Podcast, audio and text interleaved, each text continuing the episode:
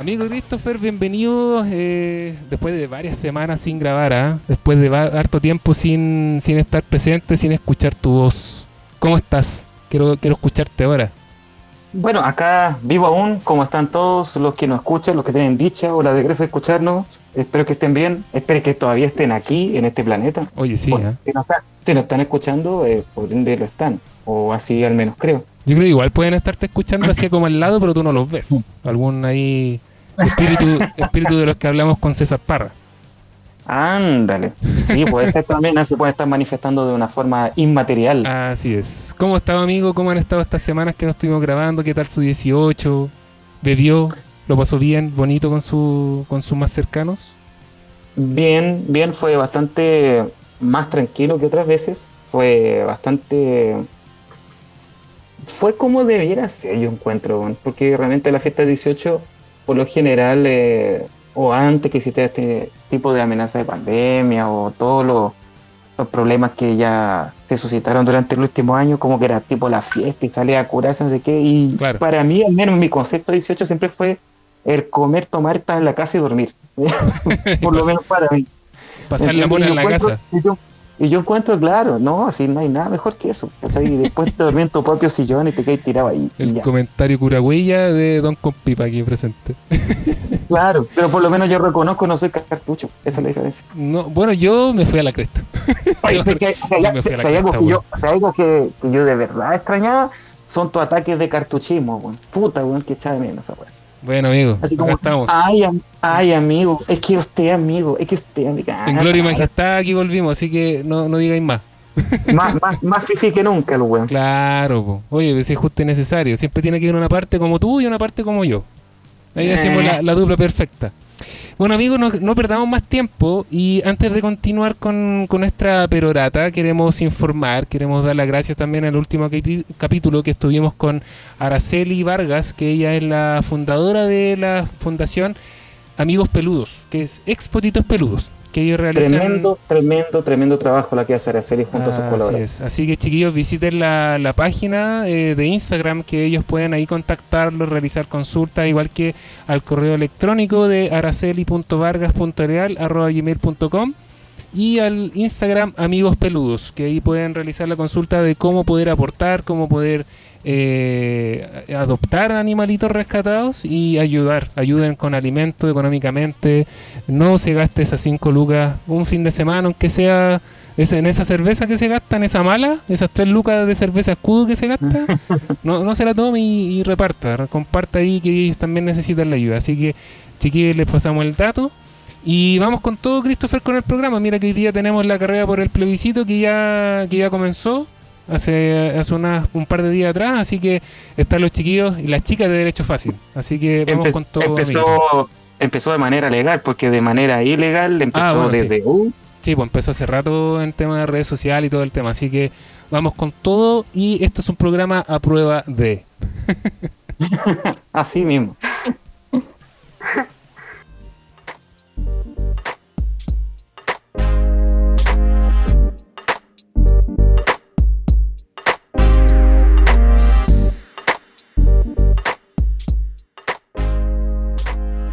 Estamos de vuelta, amigo Christopher. Oye, si no me se me entiende de repente es porque tengo un fuego en la lengua. En el costado de la lengua me duele más que la cresta, weón.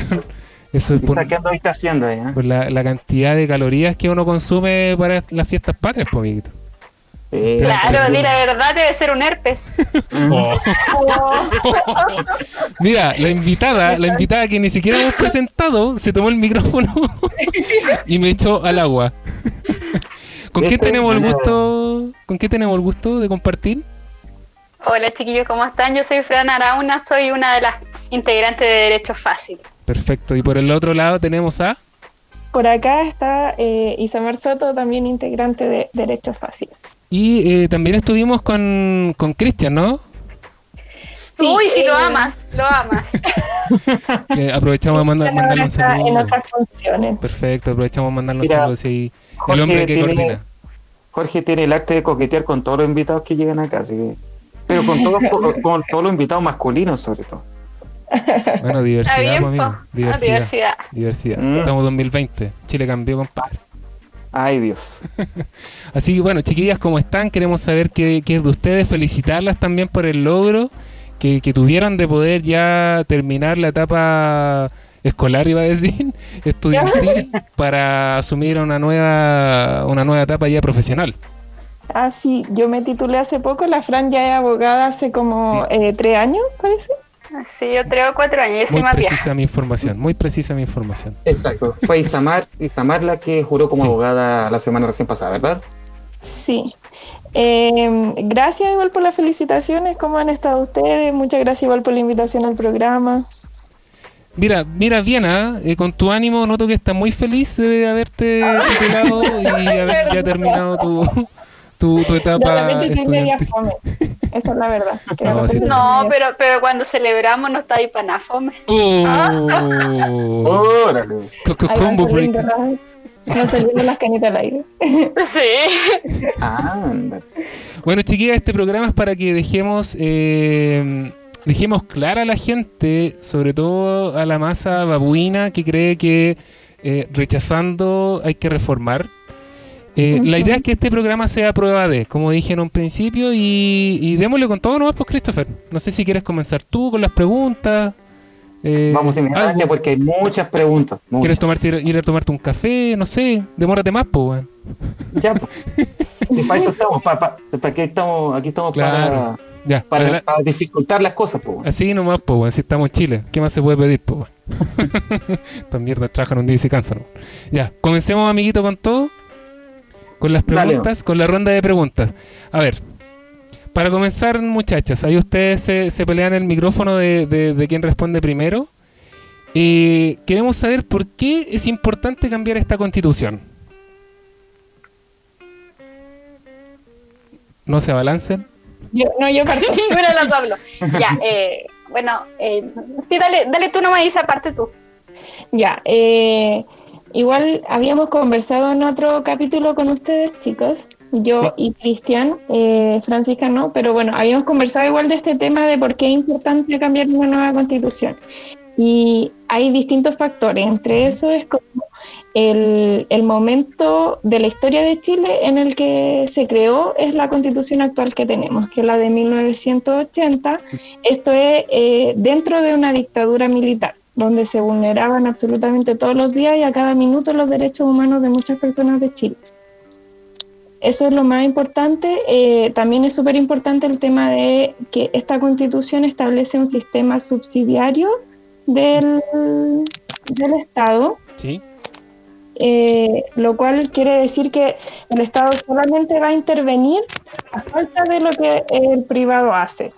Y bueno, eh, yo creo que todos podemos saber, o la mayoría, de que en Chile este sistema subsidiario ha fracasado mucho porque, por ejemplo, tenemos una salud privada que puede ser muy buena vers- versus una salud pública en la que tenemos muertes en la lista de espera. Gente esperando para una consulta de algún especialista y no llega, finalmente se termina muriendo. Eso es totalmente, es, nosotros creemos que se le puede eh, dar como la responsabilidad al tema de que Chile tenga una mala salud porque es un sistema subsidiario y no garantiza a todas las personas el acceso a la salud, tampoco el acceso a la educación, Claro. tampoco eh, protege prácticamente nada el medio ambiente, sobre todo ahora con el tema que ha estado en la palestra, que Chile no va a ratificar el Tratado de Escazú.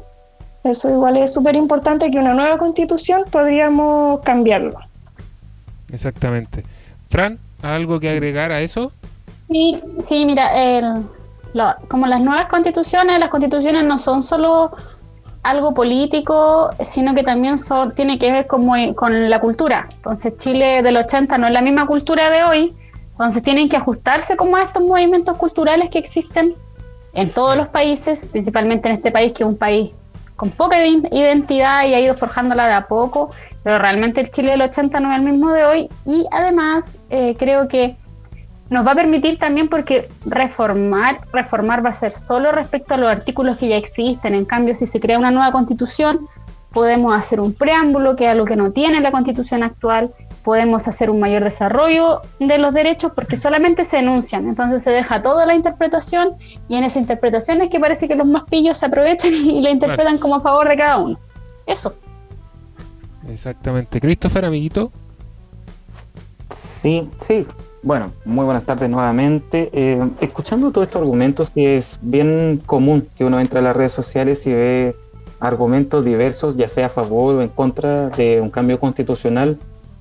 Eh, ¿Cómo han visto ustedes, eh, sobre todo en redes sociales, que ustedes son bastante activos, en Instagram, sobre todo el derecho fácil, la confusión que tienen las personas? ¿Cuáles son los tipos de preguntas o cuáles son las las dudas mayores que surgen de la gente con respecto a todo este proceso? La gente está preguntando eh, mucho, pero mucho, mucho sobre el tema de la propiedad, de que está como esta campaña del terror que se le denomina finalmente, eh, de que en una nueva constitución o finalmente en este proceso en el que se va a redactar una nueva constitución, va a quedar la embarrada con la propiedad privada.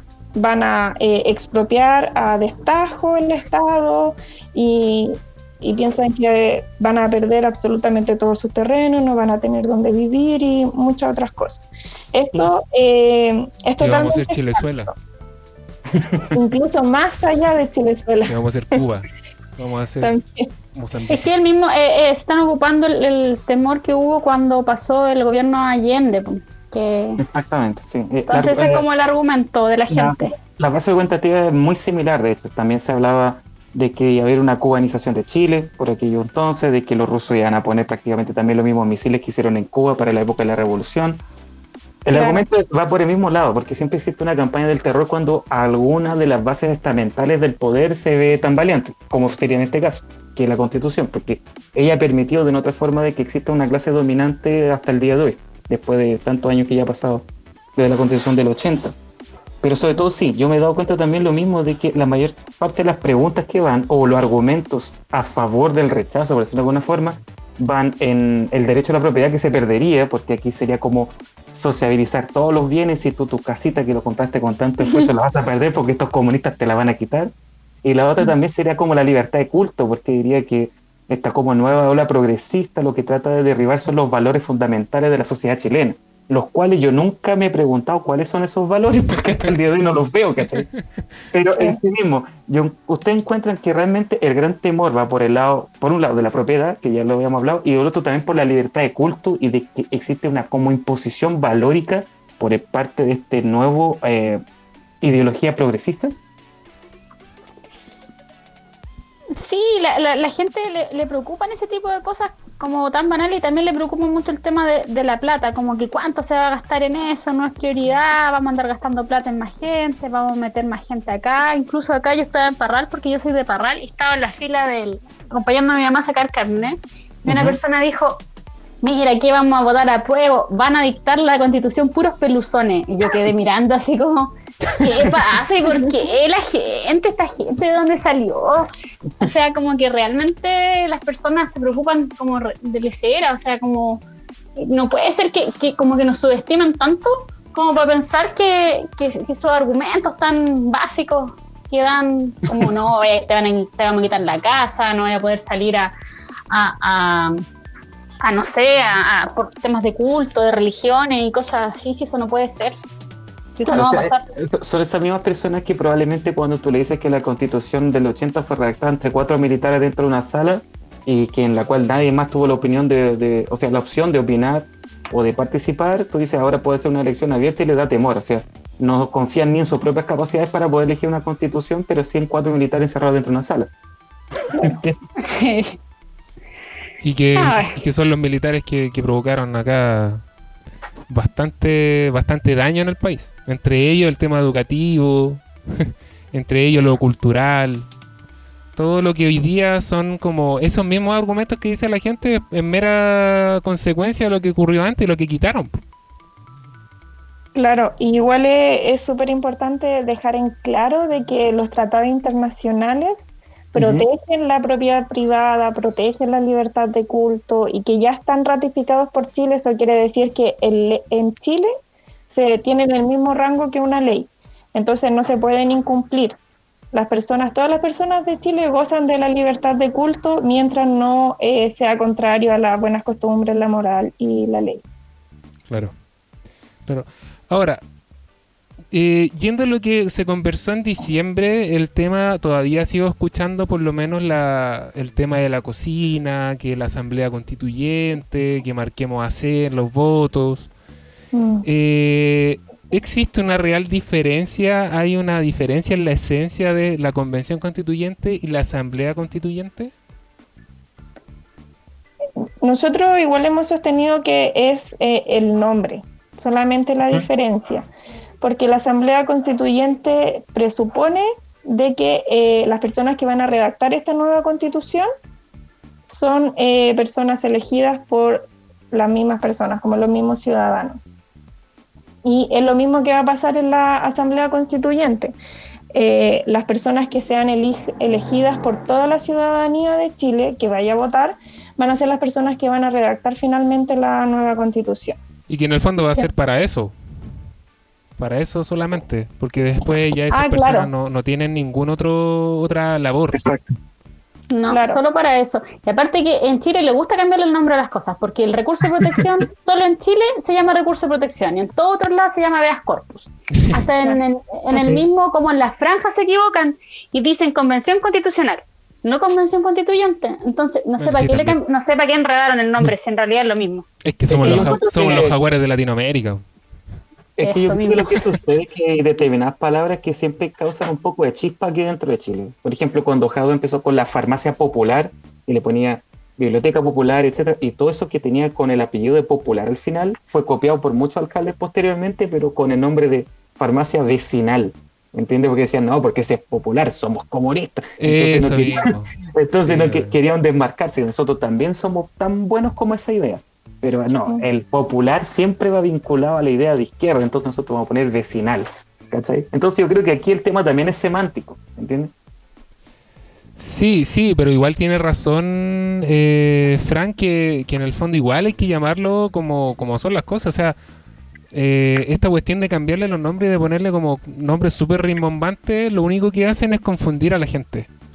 Y, que yo creo que también es uno de los propósitos. En el fondo es uno de Sí, los obvio, propósitos. evidentemente, evidentemente. Sobre todo este tema de las franjas. lo- estas franjas que hicieron, sobre todo la- los tipos del rechazo, es netamente para confundir al votante. Netamente. Sí, es, es Sí. cuático. Eso Y- es muy cuático como, como tienen esa cantidad de, además de recursos como para poder contratar a los mejores publicistas que hagan esas cosas que te confunden. hasta yo hago un video mejor, pues. No, es que de verdad, yo, yo no quiero que los publicistas se me vayan encima, pero ¿qué está pasando hace tiempo? No sé. No, no. Yo creo que deberían haber llamado a los publicistas de Crash. Que eran buenos sus comerciales. Los de. Sprite, a mí me gustaban los de Sprite. También eran buenos, pero es que los de Spray son, son extranjeros. Los de Crash me parece que eran, que eran locales. Eran buenos esos comerciales. No sé qué, qué pasa. Yo creo que es muy, lo como dijeron anteriormente, eh, están intentando tomar a la gente por el lado de que, como decía Christopher, eh, de, de- de que es más caro, de que esto va a ser de- el tema de la propiedad privada. Pero netamente en el tema de la franja, lo único que han tocado es que va a ser un tema más caro, que se van a pagar dos congresos. ¿Están así? ¿Es verdad eso? Yo leí que no.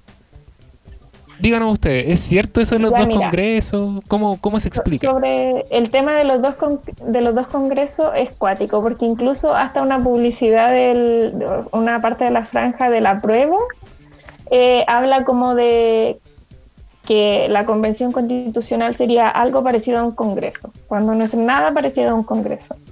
Solamente eh, van a redactar la nueva constitución, van- no van a hacer nada más. Se tienen que autorregular, eso sí, eh, formándose el tema de cómo van a trabajar, si que va a ser en comisiones, cómo se van a llegar a los acuerdos y bla, bla, bla. Pero no es nada parecido a lo que es un congreso. Qué bueno. Porque además a Qué ellos se les va a pagar solamente por redactar la, la nueva constitución y nada más. En cambio, por ejemplo, en la convención mixta se van a mezclar. Y ahí Claro. va a haber un problema porque el Congreso en sí, que es el que genera las leyes y además tiene el tema de la de que fiscaliza el otro poder, el poder ejecutivo, va a estar como a la mitad funcionando porque no va a tener a todos sus congresistas, a todos sus diputados y senadores y senadoras. Exacto. Entonces, co- convección, convención, convección, convicción. Uy, no puedo decir la palabra. Convención mixta, no. Como dice la, la franja, convención mixta, no. Me gusta, me gusta mandar La- así la franja de la prueba. Es lo único que me gusta de la franja de la prueba. Y alguno del, del partido de mm, Radical, parece que no, ¿no? Donde sale este actor, el hijo de Julio Yu. Esa es muy buena. Sí, sí, me- eso me parecieron entretenidos. Eso me pareció muy bueno. Entonces, para dejar en claro que ya, bueno, hemos respondido, usted, hemos, me, me estoy incluyendo en, la, en los conocimientos de las chicas. Eh, para dejar en claro, eh, rechazar para reformar, no, tajantemente no. ¿Por qué? Queremos que queremos que quede eso súper en claro y tratar de que sea explicado con pera y manzana, ¿cierto? ¿Por qué no? ¿Por qué no queremos rechazar para reformar? Ah, ya, ahora sí. Ya no hay que rechazar para, para reformar, ¿por qué? Porque hemos tenido como 40, como no sé cuántos años, ¿cuántos que ya tengo yo? Como ya, pero del, como del 90 que tienen tiempo de, de reformar y, y las mismas personas que están diciendo que rechacemos para reformar son los que siempre están en contra de las reformas constitucionales. Entonces ya partimos de ahí que está malo, o sea, ¿de qué me estáis hablando? Seguir por el tema de que le vamos a entregar legitimidad a la constitución del 80. Y eso yo creo que es como lo más importante, que, que hay que hay que estar como al momento cultural que vive Chile, si, si no es un, no sé, la gente piensa que es como que, que va a quedar la embarrada, que no sé, como que como que peor que la pandemia, y eso no es así, si la otra constitución va a estar vigente mientras se esté dictando la otra, tenemos que aprobar incluso el nuevo texto, pero parece que a la gente no le, no le gusta que le cambien las cosas, o no le gustan los cambios, como que le tienen mucho miedo a los cambios, y este cambio va a ser para mejor para las personas. Justamente yo creo que por ahí va el tema. O sea, el- nuestra sociedad, por no decir el chileno, eh, le tiene mucho miedo a los cambios. O sea, por, por eso hemos elegido siempre el mal menor o lo peor, como es Piñera en este caso. Eh, Sí, sobre eso mismo me gustaría agregar una cosa, chicos, de que em, no recuerdo ahora exactamente dónde lo vi, pero era como en un Instagram de un programa de las Naciones Unidas que como que finalmente hizo todo un estudio de todos los cambios constitucionales a nivel mundial y llegaron como a la conclusión de que una constitución en el mundo en promedio tiene la edad de 19 años. Eso es su esperanza de vida, son 19 años. ¿Y acá cuánto llevamos? Eh, del Aproximadamente. 80, po. Del 80 y en la última reforma, bueno, la reforma más grande que tuvo creo que fue con Lagos, el sí, 2005. Sí, La, la más, la- la más grande y para el lado de los empresarios. claro. Sí, pues es que, es que a Lagos le gusta, le gusta el financiamiento privado. Menos mal que ha, que ha dejado de hablar ese tipo. eh. No encuentro una per- un Porque está muy, está muy, está muy, está muy viejito. Está muy, muy viejito. No, ojalá que se cambie la constitución para que también ahí resguardado. Bueno, más de lo que está resguardado, no creo. ¿eh? Pero que, que no salga hablando ese, ese personaje, porque de verdad muchos se creyeron el cuento del dedo de Lagos, que, que era el personaje confrontacional del momento. Entonces, Ah, sí, sí, sí, sí. y Es después que a la ¿qué gente le gusta, le gustan las Sí. figuras de autoridad, pues como Eh, él, así como. exactamente, exactamente eso es decir, aquí en Chile como que históricamente, si tú te das cuenta, los presidentes que han tenido así como mayor respeto, por no respeto, sino que respaldo popular con respecto a la autoridad han sido los que son frontales, ¿cachai? Bueno, en su época fue Carlos Ibáñez del Campo, el Alessandri Viejo, y Lagos cuando hizo eso dijo, no, es un hombre de personalidad. O hasta cuánto tiempo atrás decían que el hombre fuerte de la ex concertación era José Miguel Insulza porque era un buen malas pulgas finalmente, ¿cachai? Un buen que golpeaba la mesa. Qué Pero no más pesado. no era un Me buen. Insulza. Haber No visto era- no Insulza era en la negociador jamás. es horrible. ¿Cómo? Haber visto Insulza en la, en la franja esta electoral fue horrible. Yo creo que ver a los ver partidos políticos en la franja ya es, es horrible. Eh, inmerso en un tema que es que puede, podría haber sido social, pero obviamente iban a hacer de todo, iban a utilizar todas las artimañas para meter la cola igual. O sea, no, no teníamos Sí, por porque dónde está Pepe. Out como solo. Uy, qué terrible Solo. esa persona. Sí, me carga. especial. Me- me Y se hizo como hasta, una una, una caricatura de él con un sombrero y yo dije, ay Diosito, ¿por qué la gente no tiene vergüenza? Me descompusiste la tarde, de verdad. Ay, qué feo. Bueno, eh, con la seguimos con las preguntas, amigo Christopher. No nos de- eh, desordenemos porque hay que aprovechar la, la visita, eh, hay que aprovechar las invitadas también. Sí, sí, sí. Eh, yo tengo una duda adyacente con respecto a esto, que es una mm, es una recurrente argumentación que viene desde el bando del, de- del rechazo, que es que ellos argumentan de que ellos no confían que el proceso de de la Comisión Constituyente sea algo totalmente plural y donde vayan a participar todos. Por ende, ellos llaman a votar rechazo, pero con convención mixta, ya que sea 50 personas elegidas 50 personas que sean designadas parlamentarios, ya en ejercicio en este caso. Y eso también como una forma de respaldar la opción rechazo para que no sea un tremendo... Es el mayor argumento que quizás tiene el rechazo diciendo de que todo esto se ha convertido en un desorden, caos y nos lleva a Chilezuela y toda esa, bueno, toda esa retórica conceptual que ya estamos cansados de escuchar.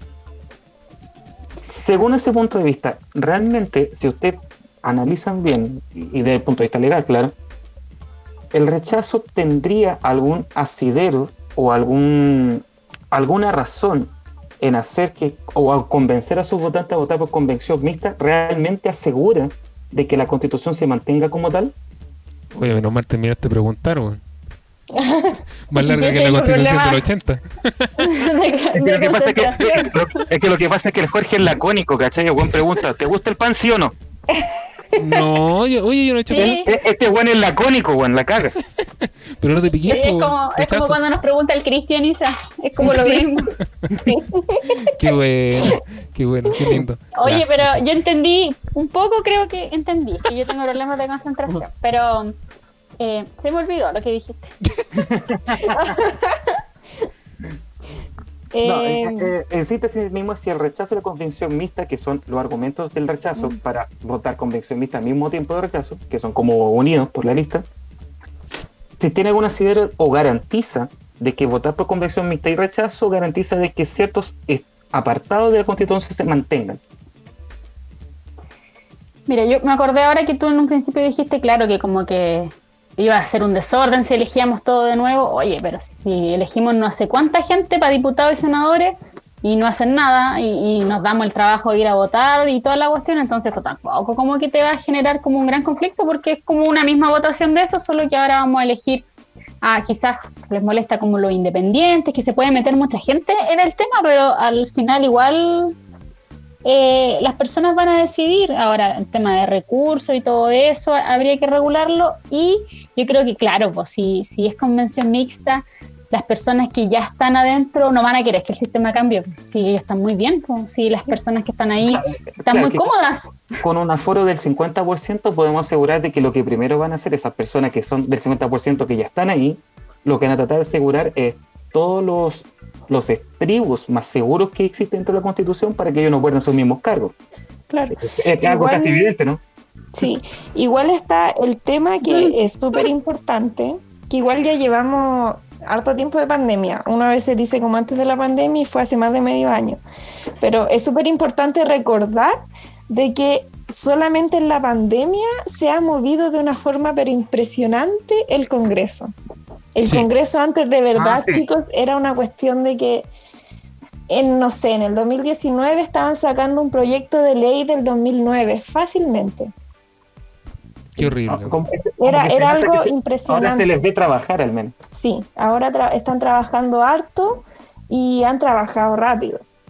Es que la gente Pero está más no encima también, nada. pues ahora tenemos que, es más fácil ingresar como a verlos trabajando por Zoom, también se ha generado más el tema de un control con ellos, pues que no van a trabajar. Claro, de hecho Claro, el Cámara de Diputados era- TV ha tenido récord histórico de sintonía, cosa que nunca Sí. había sucedido. Quieren privatizarlo como el Era, era bien CDF. conocido, ah, era bien conocido el escándalo porque a veces de, de ciertas sesiones de la Cámara ya de Diputados o de los senadores, reformas que, no sé, tal vez la oposición podía promover, y sí, simplemente, se me enredó la lengua, simplemente lo, lo- el resto de las personas para que no se aprobara no iban, no iban los senadores del gobierno y los diputados y diputadas del gobierno, no iban simplemente.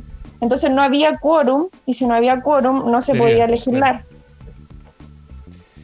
Bueno, así es la linda constitución del 80. eh, hemos pasado por variadas ya respuestas y yo creo que hemos dibujado prácticamente por qué se debe cambiar en este, en este primer bloque. Eh, no sé si les queda algo en el tintero más que decir de las preguntas que hemos realizado, de lo que hemos conversado. Christopher, ¿algún comentario? Mm, No por el momento. Perfecto. Muchas gracias por tu feedback. Te agradezco tu, tu aporte. Muchas Bueno, gracias a usted. Vuelva siempre. Acá tengo una, tengo una, una pregunta. Eh, no sé, ¿qué le, qué, qué, qué le ha parecido en referencia a, bueno, a lo que ha ocurrido? Eh, Christopher se va a reír respecto a este tema. Eh, no sé si hacer la pregunta, pero ya es tanto lo que se ha burlado de mí referente al tema del estallido social. Que de hecho es algo que, que conversamos en un programa que tuvimos a los psicólogos eh, invitados acá que Jairo Vargas dijo que le preocupaba mucho lo que pudiese pasar si se aprobaba como si se rechazara este proyecto, o sea, este proyecto, este plebiscito. Que ya una vez ya tomaron las armas como para, para, para tomar el poder y no veía como lejano o no le parecería extraño que volviese a pasar. ¿Ustedes creen que podría ocurrir algo así? Desde su punto de vista. Me dejaste para la embarrada, como que Sí, igual. Yo Eh, entendí la pregunta, pero entendí algo así como que, porque puede suceder muchas cosas. Como el golpe militar, me imagino que se refería Claro. a, y el ataque a la moneda y todo eso. Claro. Yo encuentro que antes la gente le tenía más respeto a las Fuerzas Armadas y de orden y seguridad. Hoy las personas no le tienen miedo, como que yo creo que se enfrentarían nomás carépalo, así como... Sería una guerra civil, pues, pero de verdad, así como... No como antes, que igual la gente tenía mucho más miedo, pero sí, yo creo que sí, no sé. Pero no, ¿no cree que quizás esa falta de respeto gradual que ha habido es también por un por algo adquirido por ellos mismos? O sea, ellos, Obvio, ellos, po. se- ellos se hicieron demostrar como una persona que no son de respeto. Sí, Exacto. absolutamente.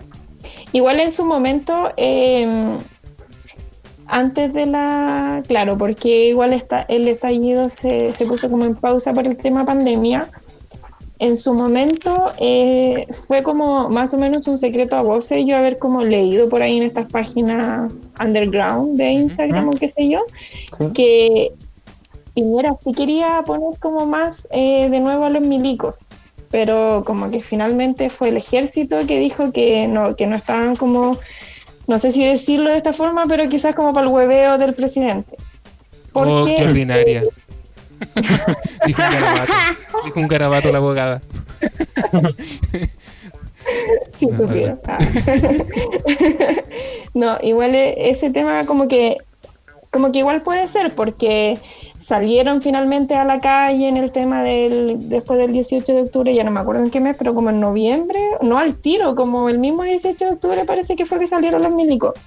Fue el sábado en la tarde que se declaró estado de emergencia en, en ese día. Sí, Cuando sí, ya- algo así fue. Claro, cuando Ya. ya comenzaron a, a saquear todos los supermercados y cosas así.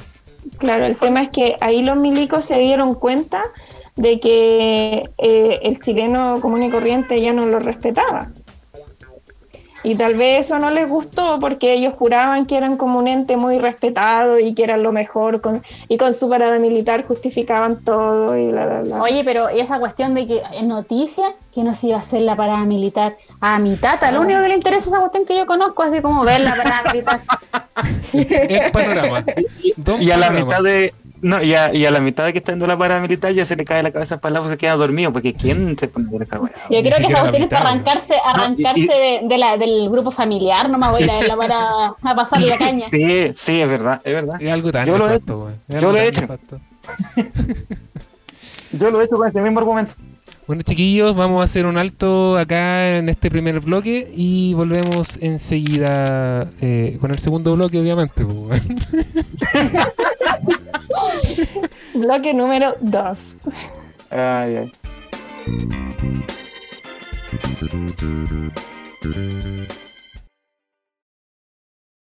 Oye, chiquilla, ustedes que, que, que ya se. como que están metidos en todo este tema de los abogados y cosas así. El otro día escuché o leí una palabra, no, lo leí en un Instagram, que algo hablaban sobre un tintirillo. No sé si es tintirillo o quintirillo. Me suena como alcantarilla, no sé por qué. Pero, ¿qué, qué significa? Oye, no, los tintirillos se usa mucho en el pueblo y es para tratar como, no sé si mal, pero como decir, oye, ese abogado nunca pasó el grado y tiene que andar pidiendo la firma y quedó como ahí nomás, pues no pudo, no es que nos torturan con el grado. Esa cuestión es como una forma de... Como de, de, de- de- es de una forma despectiva de tratar a los abogados, ¿no? Claro, a una persona que no, no es abogado todavía porque no pasó el grado, no hizo Ah. la práctica, no ha terminado. ya. Tengo entendido que viene del COA esa palabra. Ah, sí. ¿tú dónde lo supiste? Yo la otra vez cuando me mandé unas cagas por ahí, traficantes en caca, ahí la aprendí. Mm. Esa, esa, esa es jerga leguleía, ¿no? De, de, de su ámbito.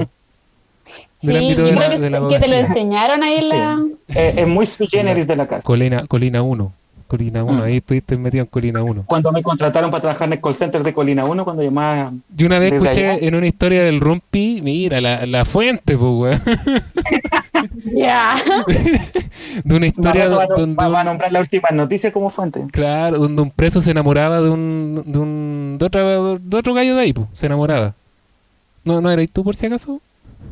Eh, no, yo no alcancé a llegar a ese punto. Ah, no, no, Pero no, no pero- lo conociste muy bien. Nos dais besitos de polola.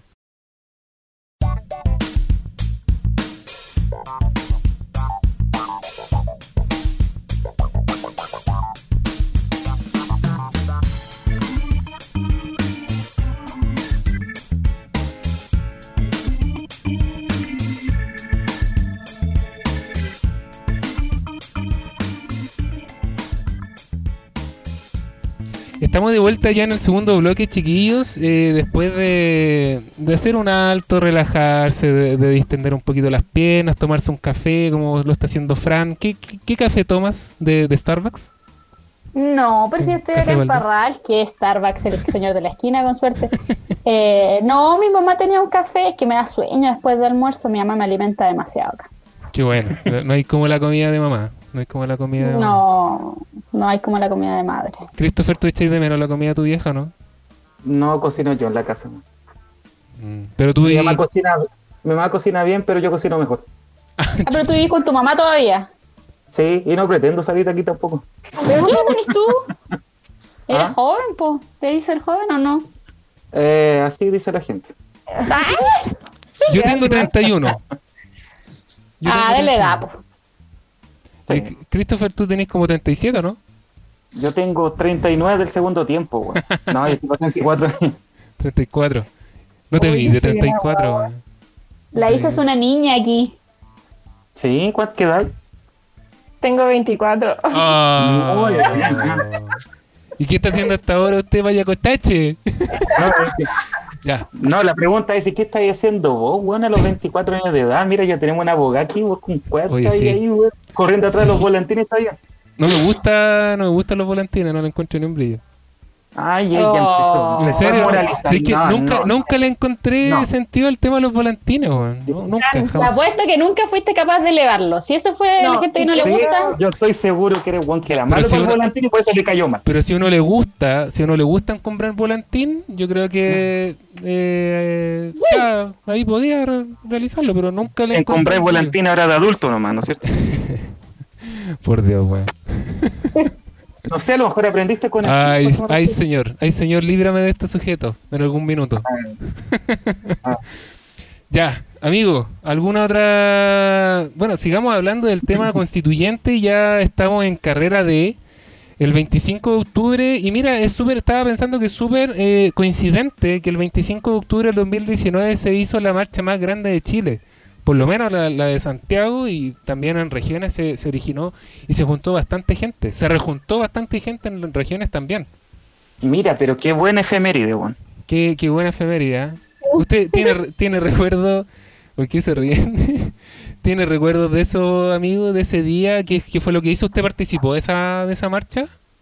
Yo me acuerdo que participé sin querer queriendo. Como que ibas caminando y te en- encontraste con la masa ahí. Exactamente. Entonces dije, bueno, vamos. Y fui, pero de repente era demasiada gente. Dije, vale. Porque yo sí siempre participé, sobre todo fotografiando protestas y todo eso, en el ámbito de la fotografía. Y de la nada yo como que, como que, como cuando tú no querías entrar al metro, pero te obligan a entrar al metro. Claro. claro Así sobre mismo, todo como en que de repente yo estaba, y eran dos, después eran diez, después éramos cien y después ya no sé cuánto eran. Fue maravilloso. Ese día fue maravilloso, cansadormente. Fue eh, maravillosamente cansador, eso sí. eh, emocionalmente, físicamente, de todo. ¿Ustedes, chiquillas, en qué estaban en ese tiempo? Isamar y Yo, eh, ese día eh, estaba haciendo la práctica en ese tiempo y ese viernes no había tenido que ir porque los viernes casi nunca iba a la práctica. Mira, justo, coincidentemente. Y, y, bueno, igual después de la práctica siempre iba a las marchas, como que me juntaba con mi amigo y nos pusimos de acuerdo para ir a la marcha porque queríamos obviamente llegar a Plaza Dignidad, pero ya hace un tiempo como que no llegábamos porque eh, nos costaba para pasar como... Sí, cuesta bastante. Sí, pues, Eh, después pusieron una ropa. barra en la Alameda, eh, Sí. ahí en, en la estación Universidad de Chile, entonces como que no podí pasar por ahí. Sí, y por ahí nosotros nos quedamos atrapados y ahí, bueno, para variar nos quedamos entre medio de todas las lagrimógenas, me acuerdo. Nos fuimos para el lado, como que nos perdimos y después nos reencontramos y bajamos caminando. En ese tiempo yo vivía en el Metro Ecuador y bajamos caminando hasta mi departamento.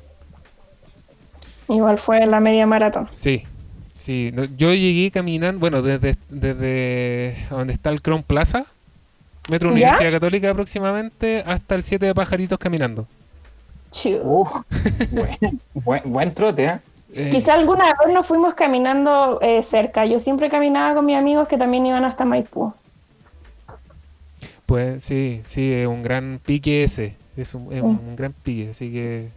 pero es bacán Bueno, caminar, yo me nunca, sentí muy nunca participaste de la maratona Díaz Santiago, pero participaste de esa que fue casi lo mismo. Sí. Pero y era por un tema un tema en común, o sea, sentido común, algo social. Sí, no fue para ir a puro sacarse selfie. No, no, yo de hecho yo no me saqué selfie, porque yo creo que había que hacer eh, presencia, había que marcar y estar presente en ese hito. Ya después fui a la segunda que se hizo, que fue la más grande, que fue la semana siguiente, pero no era con la misma con la misma potencia que, que, que- que ocurrió el 25 de octubre. Imagínense si gana la prueba lo que va a pasar. Sí. Sí. ¿Lo, tienen- ¿lo dimensionan? Puta, es que yo, yo no yo no voy mucho puta. a las marchas porque, porque yo soy muy chica, muy baja y no, la Ah. gente me, me aplasta y me, me bota. No Pero sé correr bien. No, pésimo. No sé. Pero no sé correr. Como que no sé correr. ¿Cómo anda en Como que- bicicleta? Se le enganchan la- los pies en la cadena. Nunca ando en bicicleta tampoco. Esos no son mis. No, ando mal. La gente se pone nerviosa cuando yo ando en bicicleta. Como que dicen, no, está buena esa cara. Uh, Pero fui, llegué hasta Salvador y ahí estuve saltando un rato y después ya me, me fui para la casa, pero yo vivo cerquita, así que no, no voy a decir dónde vivo. No, obvio, obvio. No se puede, no se puede revelar aquello. Y Nos falta el, No. el- el tonto y aparte ustedes son mujeres y lamentablemente Ah, se tienen que- cuidar. Entonces, Cerca de Salvador, o sea, somos vecinos. No, sí, sí, no, sí, es que yo vivo en Pedro Valdivia, por eso te decía, no, no camine nada de Ah, Salvador a Pedro Valdivia. Ah, sí, nada. Sí, quita. bueno, pero a pasos tuyos igual se sentía harto. Sí. Oye, pero camino extrañamente muy rápido. No me gusta, voy rápido, rápido, ¿no? Como una wea chica que camina rápido. Bueno, en referencia con el tema de la constitución, yo de verdad debo decirles que no he leído nada. Y hay mucha gente que, bueno, las redes sociales es un nicho donde no hay que meterse porque uno se, se enfrasca en discusiones que no tienen sentido muchas veces, pero sí es preocupante, eh, y bueno, con lo que ya hemos conversado anteriormente, que esta constitución fue hecha en dictadura, que no es una constitución válida para muchos de nosotros, como la, la creemos así, y partir de ahí clarificar para el resto de los babuinos que no lo entiendan, porque hay una facción que, que, que quieren todo o nada. O sea, volvemos al tema de, de la asamblea constituyente, solamente se, se detienen en el nombre.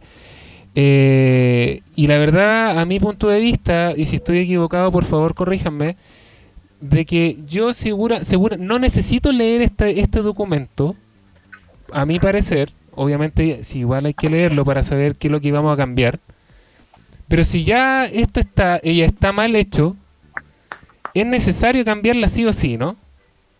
Es necesario que tengamos que aprobar el 25 de octubre para dejar claro el tema de, de- de la carrera por el plebiscito más que nada. Que cambiemos la constitución una vez por todas, porque ya la, la FP, el cambio del 10% era inconstitucional y tuvieron que hacer una maratónica jornada para poder retirarlo y ahora vamos por el segundo. Entonces, para ya dejar en claro en esta, con esta pregunta, la constitución, ¿debemos cambiarla sí o sí? ¿Y es tan así como una carta en blanco? Eh, sí hay que cambiarla sí o sí y no es un o sea, hoja en blanco no es que partamos de nada, sino que como decía la Isa adelante, eh, hay que respetar los tratados internacionales ratificados por Chile que se encuentran vigentes y los derechos fundamentales siempre se deben respetar y los derechos fundamentales no son solo los que están en los tratados internacionales, sino que también se habla de todos los que vienen de la dignidad de las personas. Entonces, en general los derechos fundamentales siempre se deben respetar si eso es como un argumento básico para decir que no empecemos, que vamos a empezar de cero. Si no es así, si podemos igual ver otras constituciones, sacar las formas, ver lo básico. Yo creo que el tema, más que a partir de cero, va a ser ponerse un poco de acuerdo respecto a los temas. Claro. Más que el tema de partir de cero. Si todos entendemos cuáles son las cosas que hay que regular sí o sí, salud, propiedad, educación, eh, o sea, no sé, el, el tema de las pensiones, el derecho a la vida.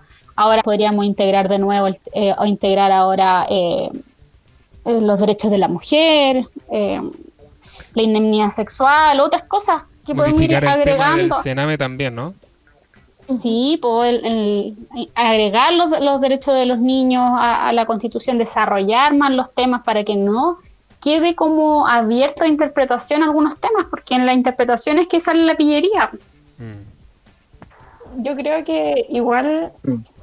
Agregándole un poco a todo lo que hemos dicho a lo largo de todo este capítulo, es que eh, la democracia es una. Y si en Chile gana el apruebo es porque la mayoría de las personas quisieron que se cambiara la constitución. Y el poder constituyente en sí, el poder constituyente se le llama como a, en quién radica, quién puede hacer un cambio de una constitución. Y eh, según la, como las mejores teorías, el poder constituyente es el pueblo, es la ciudadanía de Chile. Entonces, eh, si Chile quiere decir, cambiemos la nueva constitución, la va a cambiar. Y si después la quiere cambiar después de cinco años, se va a cambiar. Si es que gana a través de un proceso obviamente democrático, que es como Claro. lo más importante. Pero eso es como la base de que eh, la ciudadanía finalmente son las personas que, que vamos a decidir si es que se cambia o no se cambia una constitución y gane la opción que gane, va a ser, y obviamente siempre que sea dentro de, mo- de democracia y respetándose, una elección que sea eh, libre, sin presiones y todas esas cosas, va, vamos a tener que cambiar la nueva constitución y se van a elegir después las personas que van a cambiar la nueva constitución, que también van a ser elegidas eh, en un proceso eleccionario que se, va a ser absolutamente válido y esas personas después van a tener que llegar como a algunos tipos de acuerdos para poder eh, ver qué cosa va a decir y qué cosa no va a decir la nueva constitución. Claro. Christopher, Sí, sí. Eh, mientras escuchaba, eh, acordaba- Perdón si los aburrí. no, no, para nada. No, por lo contrario, estaba escuchando y me acordaba mucho de los postulados cuando fue recién, bueno, el gran estallido que tuvo el cambio en la visión de mundo que tenemos el día de hoy, que fue con la Revolución Francesa, con Montesquieu y Rousseau. Y me parece claro que hacer mucho sentido también, porque de otra forma era como que el poder hacer en el pueblo, del pueblo igual al pueblo. Y después la clásica, la clásica frase de liberté, fraternité y solidarité de, la Revolución Francesa, que hasta el día de hoy, mucha gente cuando hace el análisis político de lo que sucedió el año pasado, lo evoca eso, que era como una pequeña Revolución Francesa, pero hecho aquí en Chile, que era cuando obviamente se reveló el, el- el bajo clero de la sociedad en contra de los poderosos. Pero mi pregunta va un poco más a lo que está pasando ahora y que es una cosa que para mí bueno, ha sido terrible. Yo no, no sé si se reír o llorar cuando lo veo. Pero a ustedes, ¿qué les pareció lo más destacable, paradójico o ridículo de las campañas televisivas de la prueba y rechazo? Porque bien sabemos que ambos tienen lados bastante bananeros y mal hechos. Pero, sobre todo, ¿creen ustedes que con las campañas o las que le ha tocado ver, las que son por radio, televisión, etcétera, medios masivos, se subestima demasiado la inteligencia del elector? Eh, sí, yo encuentro que sí, o sea, llegan a ser, yo encuentro demasiado ridículo, salió como, yo vi ayer un poco con mi mamá, bueno, a empezar salió Pepe Out y yo dije, ay Dios. Después eh, salió esta, una señora que creo que ella era peruana y hablaba de como que no tenía Ah. plata y que Chile la, la había cogido también, no sé qué, y tenía en la media casa unos muebles, unos muebles súper antiguos que son súper caros, de buenas maderas, y yo decía, esta señora que... Y después una señora que decía, eh, hoy con toda esta revolución yo no pude vender mis pastelitos para vivir durante la pandemia, Ay, creo. Ay, sí, esa. Para pagar el, un tratamiento era como algo Claro, así. y yo así como, señora, para eso vamos a decirle que, que rechazamos, o sea, que aprobamos, pero ¿y ¿cómo va a tener que andar vendiendo? Yo he visto gente de la tercera edad que tiene que andar buscando eh, en la- en lo, como que lo que queda de la feria, o sea, le está pidiendo la sobra a la gente de la feria, no puede ser que las personas de la tercera edad eh, digan que tienen que andar vendiendo cosas para poder sobrevivir y pagarse un tratamiento médico, o sea, si no Exactamente. plata De te hecho, morís. De hecho, No. lo ideal, eh, el argumento está tan mal hecho que lo ideal sería de que votara por la opción que le permitiera que ella no tuviera que salir a venderla. ¿entiendes? Exacto. Es como, no, ¿qué, qué les pasa? Y los de la prueba tampoco son tan buenos, tampoco encuentro yo, como que igual son como muy básicos. Son muy Pero no sé, bananeros, yo encuentro. Muy bananeros, así como muy, muy casi de pucha. El bananero, me acordé del bananero. Los videos No del sé a bananero. qué se refieren con bananero. Bananero es como, por decir flight, una cosa así, como muy básico. Bananero así, superfluo. Ay, yo pensé que, ¿sabéis que Yo conozco, pero no sé si llaman bananeros los que ponen en el, como que en los en los ríos, cosas así, que tú te subís, te- como con una lancha. así, Ah, ah, esos son los bananas, que tiene un nombre gringo, se llama Banana Boat. Banana boat. Ah, sí, pues y como que todos se suben y te tiran. Perdón. No, bananero como concepto o como calificativo se hace referencia a algo que es eh, como una sátira mal hecha de algo, ¿entiendes? Así como que un Claro. país que no se toma las cosas en serio. Claro. Así como que, ah, de la República de las Bananas, como dicen acá. Claro, es como callampero también, dicen mucho que es callampero. Chile es un país Claro. callampero. Sí. Ahora, sentido. ahora entiendo, entiendo el, el término. Sí, es como muy... Bueno, ayer veía en las noticias en la mañana, eh, como a las 6 de la mañana más o menos, que en el Chilevisión que entrevistaron a un director de, de no me acuerdo qué, qué universidad. Y ahí decía que no se alejaba mucho de las propagandas que hicieron para el sí y el no. Son súper parecidas. Claro, que, Sí. que igual respondía como a esos tiempos, como que todavía no se despegaba mucho de, de, aquello, de aquellas situaciones que ocurrieron acá en Chile y que no entregaba mucha más información, exceptuando algunos pocos videos de ahora que, que sí entrega información que le puede servir a la gente y la puede dejar muy clara, pero obviamente en, en un lapso de 15 minutos y, eh, y el que tiene la franja de la prueba va a ser muy poco lo que pueda retener la persona. O sea, es como...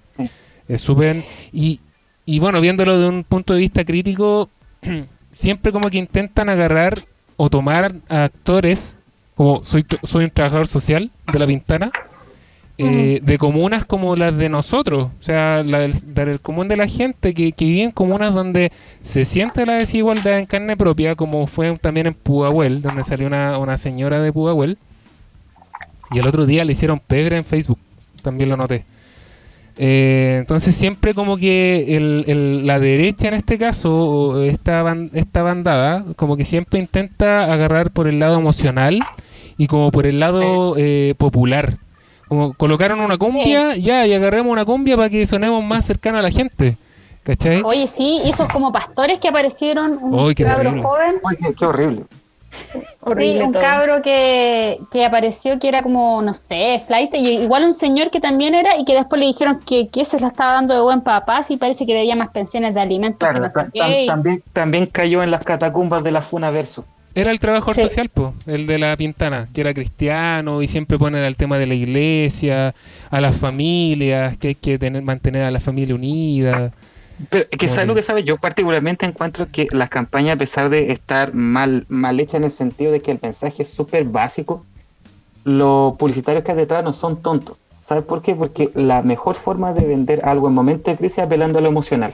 Y si tú te das cuenta, el rechazo lo que hace es decir lo poco que te va quedando, que no caiga en la mano de esta gente, de estos socialistas izquierdosos come guagua. Y por la otra parte también es como, sí, porque nosotros somos el pueblo, el pueblo. Entonces, ¿qué es lo que trata de envalentonar sentimentalmente a la persona?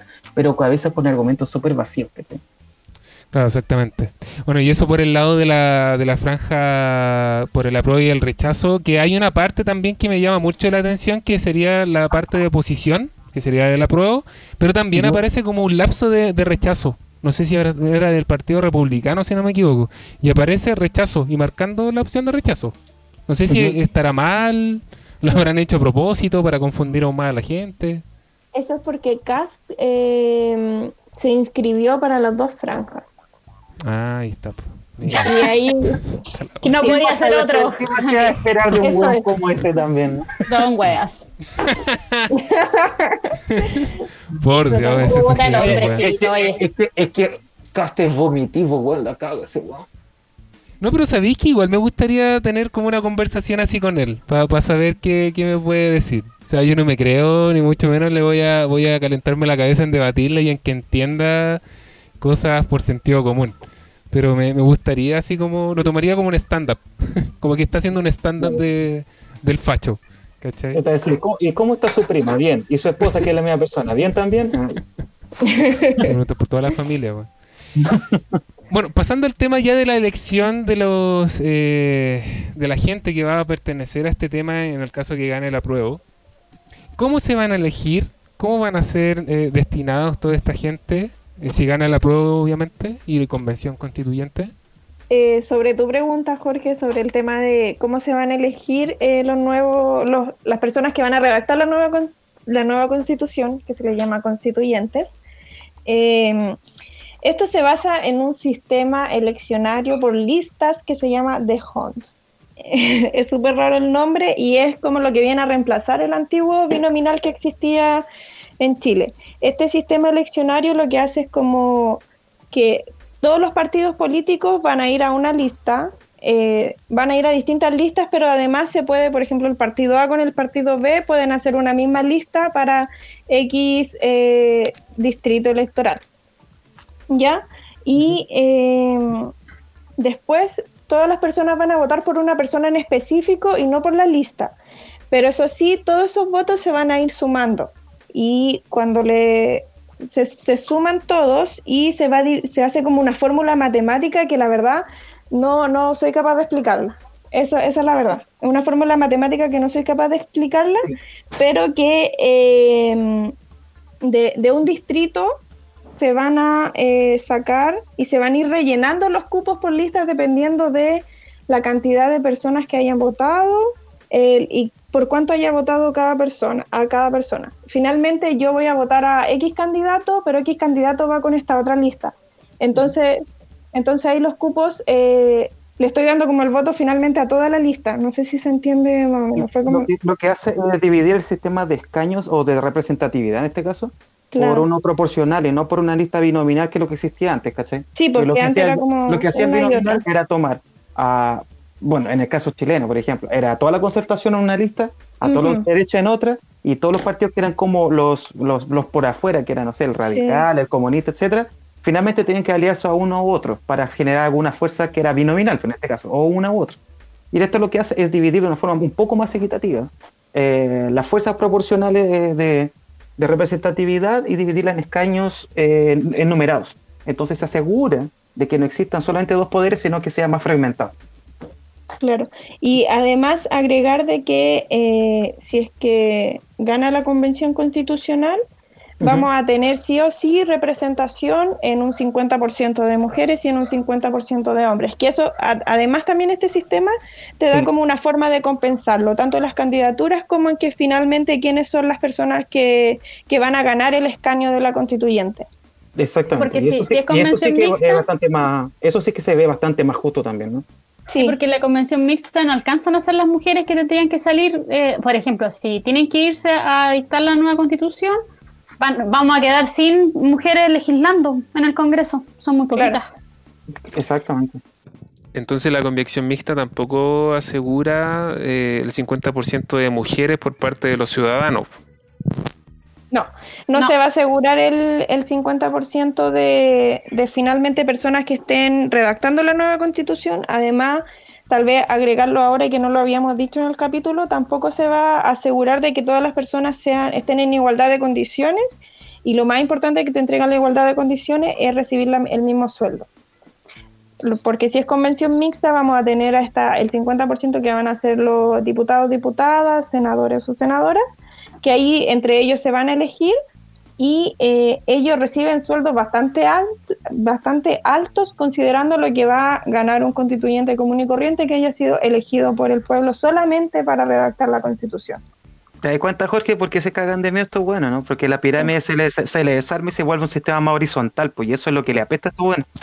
Es que eso también tiene que ver con un tema de, de no ideología, o sea, van a perder sus privilegios, ¿cachai? Sí. Entonces por eso eh, están haciendo toda esta cuestión de confundir a la gente. Que se mantengan, que, el vulgo se mantenga sumido en la ignorancia nomás, ¿cachai? Sí, porque por eso lo digo, o sea, mientras menos sepa la gente, sus privilegios van a estar intactos. Sí, exactamente. Como dijo la, la Morel. ¿Qué dijo ella? Como dijo la Cecilia Morel, cuando empezó vamos a empezar a perder nuestros privilegios. Ah, es verdad. Qué ridículo. Fue, fue, justo como en, en, el mismo periodo que empezó a decir que esto eran ataques que, que no sabía si eran los ovnis. Sí, sí, sí puta mi niña. Por, que por eso es un tema más de defender ah. privilegios que, que, otra cosa, o, o, un tema ideológico. No, claro. no es otra cuestión más que defender lo que tienen. Y no quieren soltar la teta nomás, pues entonces... Eh, ese es el, tema central de ello. Ahora, con respecto al tema de ya de las votaciones del plebiscito, cómo se ha estado dando todas las medidas nefastas que han tomado en todos lados, ¿cómo ven ustedes o cómo sienten que se va a dar esta cuestión? Eh, o sea, ¿están preocupados? ¿Cómo, ¿Cómo se sienten ustedes referente al tema de las votaciones? ¿Que puedan votar menos personas? Eso en, en relación al, al tema ya del 25 de octubre. Mira, yo no sé, yo creo que, bueno, el sábado creo que sale todo Santiago de cuarentena completo, o sea, toda la región, uh -huh. o ya salió. Eh, faltaba Renca y Tiltil, si no me equivoco, y esta semana ya sale todo. Sí, entonces yo creo que eso igual es para que la gente, sí, igual el coronavirus no se ha ido, a mí igual me da miedo ese tema, como que ahora se disparen los contagios y tengamos que suspenderlo de nuevo. Ojalá que la gente se cuidara más, pues la gente piensa que es como el deseo. Pero ¿existe algún, algún eh, no sé, algún argumento o algún, algún resquicio de, del punto de vista del derecho que pueda decir por un tema de sanidad pública no se puede hacer el plebiscito? Es que va finalmente en lo que decidan en el Congreso. Ah, ya. Okay. O sea, ellos en el fondo tienen la decisión final sí. si se suspende o no. Sí, pero igual para llegar como a una decisión de suspender el plebiscito se tiene que llegar a un acuerdo y bueno, esperemos que la oposición haga su trabajo si es que lo quieren volver a suspender. Pero igual eh, es súper importante de que si tenemos, no sé, eh, 10.000 contagios diarios, 13.000 contagios, contagios diarios, sería súper peligroso hacer un plebiscito. Totalmente, sí, también es comprensible. Sí, igual es entendible, pero no vamos a tener otra, otra situación mejor que esta y, y la idea también eh, otra. Entonces, a ver, la idea es que al final se pueda realizar, o sea, que en el fondo... Bueno, y si no, que sea el pie también para modernizar el sistema de sufragio. Es que, sí. no sé, siento que acá... Uno, el sistema es muy arcaico y lo hacen a propósito. ¿Cachai? O sea, BTR se ha caído todos los días. ¿Cachai? Entonces, no sé, pues si ya tenemos una empresa de comunicación, de telecomunicaciones como el Ajo, encuentro un poco difícil que podamos modernizar el tema de los votos. No sé. Sí, porque que... igual lo, los servidores del gobierno de Chile no son muy buenos que digamos. O sea, todas las páginas no, del Estado. hackeable absolutamente. Se le muere el hámster, se le muere el hámster que está dando vuelta el dínamo y hasta llegó. Sí. en el disco sí. duro. se le acaba el pele y ya jodió todo el, todo el sistema. Así que no, ojalá es que podamos salir a votar y si no, bueno, tratar de cuidarse lo más que podamos. Eh, los que más podamos también, yo voy a votar con o sin COVID, voy a votar igual. Tratar de tomar ahí las, las, precauciones, llegar cuando uno sale, salir con todos los implementos y si llega a cambiarse claro. desde las zapatillas hasta el gorro que uno traiga si es que hace frío ese día. Con traje que, submarinista. Claro. Chiquilla, un gustazo. un gustazo con tenerla acá. Muchas gracias por la disposición. Esperamos este capítulo salga bonito. A mí me gustó mucho, de verdad. Christopher, no sé si tiene algunas palabras para el cierre. Antes de... Sí, bueno, primeramente agradecer a las chicas y felicitaciones nuevamente a Isamar por su eh, por su logro de hace una semana atrás. Que ojalá, que ojalá siga creciendo desde el punto de vista profesional y, sobre todo muchas gracias por su tiempo y paciencia a ambas chicas. ¿no? Sí, y, que y, que, y que siga con ese carisma y esa energía. Aguantarnos a nosotros yo sé que es bien difícil, pero ustedes, pucha, la, la, la cagaron. o sea, ustedes tienen una paciencia te- terrible. Eso es lo que tú crees. no, lo agradecemos. Oye, no, no sean como la Helwe, por favor. Ay, ¿qué te pasa? ¿Cómo vamos a ser no? No sé, pues, todo el mundo es corrompible, decía House. Así que, chiquilla, ¿algunas palabras al cierre? Yo agradecer, agradecer el, el- la invitación, muy buena onda los chiquillos, no- nunca lo he visto, si no sé cómo son ni nada, pero puta, no sé cuándo ya pase un poco esto. No, no, no te perdés mucho tampoco. No, de nada. Ah, pero nos podríamos, no sé, po. Somos como los somos como los marcianos de Toy Story. Estamos Nunca he visto Toy Story. agradecidos. No, en serio. Uy, qué terrible. Es terrible esta persona. Sé, yo soy una persona terrible. Oye, no, pero eso, muchas gracias por invitarnos y eso, Muchas lo, gracias. lo pasé muy bien, solo que ahora ya me dio hambre. Perfecto. Sí, a mí también. De hecho, ya tengo que ir a tomar once. Eh, Isamar, ¿algo que decir? Eh, nada, sumarme a, la- a las palabras de Francisca, agradecerle a ustedes por invitarnos finalmente, por habernos escuchado igual. Espero que se haya entendido todo lo que decimos porque igual a, a veces tratamos de hacerlo lo más simple que se puede, pero no siempre se puede. Sí, es complicado. Es complicado el tema y lo hacen complicado y no por nosotros, sino porque así lo hicieron. po. Es como el tema de los nombres. Le cambiamos los nombres para que suene más lindo y suene más complejo para la gente que no entienda, en el fondo. Sí. Así que, bueno, chiqui, ¿ustedes siguen con el podcast? No, lo- el último que hicimos fue en invierno, como en junio, del teletrabajo. Ya. Ya, pero igual están vigentes siempre, por lo menos eh, en Instagram ya siempre están subiendo información nueva, así que también los dejamos que hagan su invitación a que sigan al Instagram. Que los Ah, verdad, pues. Pueden seguir nuestro- nuestras redes sociales en Instagram Derecho-Fácil, en Facebook Derecho Fácil y en Twitter también tenemos. Y si necesitan asesorías jurídicas también las damos en el correo asesorías.derechofácil.gmail.com.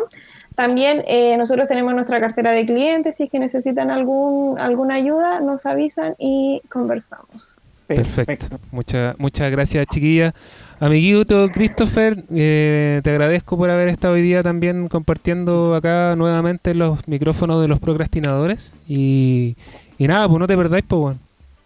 No, pues, es fácil encontrarme. Te, te echaba de menos, te echaba de menos, amigo. Oye, una, un saludo a Cristiana, por si acaso. Ah, se. Ay, si no puede estar sin... no se Ay, le podía olvidar. Ah, Ugu, Ugu, que me cae bien, es, es como simpático, es muy simpático él, es muy buena onda. Así que podríamos hacer una junta en algún momento cuando todo esto obviamente pase. ¿sí? Oye, Jorge, lo, lo, lo encontré guapo, ¿no es cierto? Eh, mira, eh, tiene su pinta el muchacho, ¿ah? tiene su pinta. No, si tiene su música. admiradoras también. Sí. Sí, también. también. Pero tiene, tiene como. Tiene una parada como de, de cantante de, de, de, de folclore. No sé por qué me, me hace esa. No, pero no lo digo de forma Ahora, está despectiva. claro, está claro que después de esa no, no, no, no, la no van a aceptar nunca más una invitación nuestra. Pero ¿qué tiene de malo el folclore? De señor de folclore. No, pero es como, es como esa. Entrega como ese temple.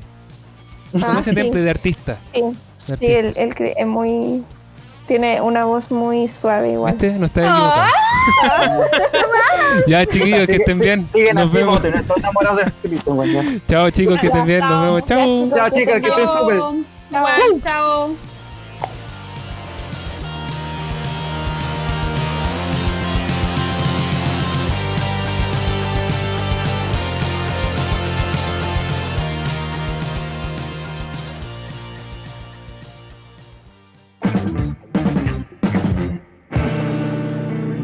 Amigos, los procrastinadores te invitan a conocer la Fundación Amigos Peludos.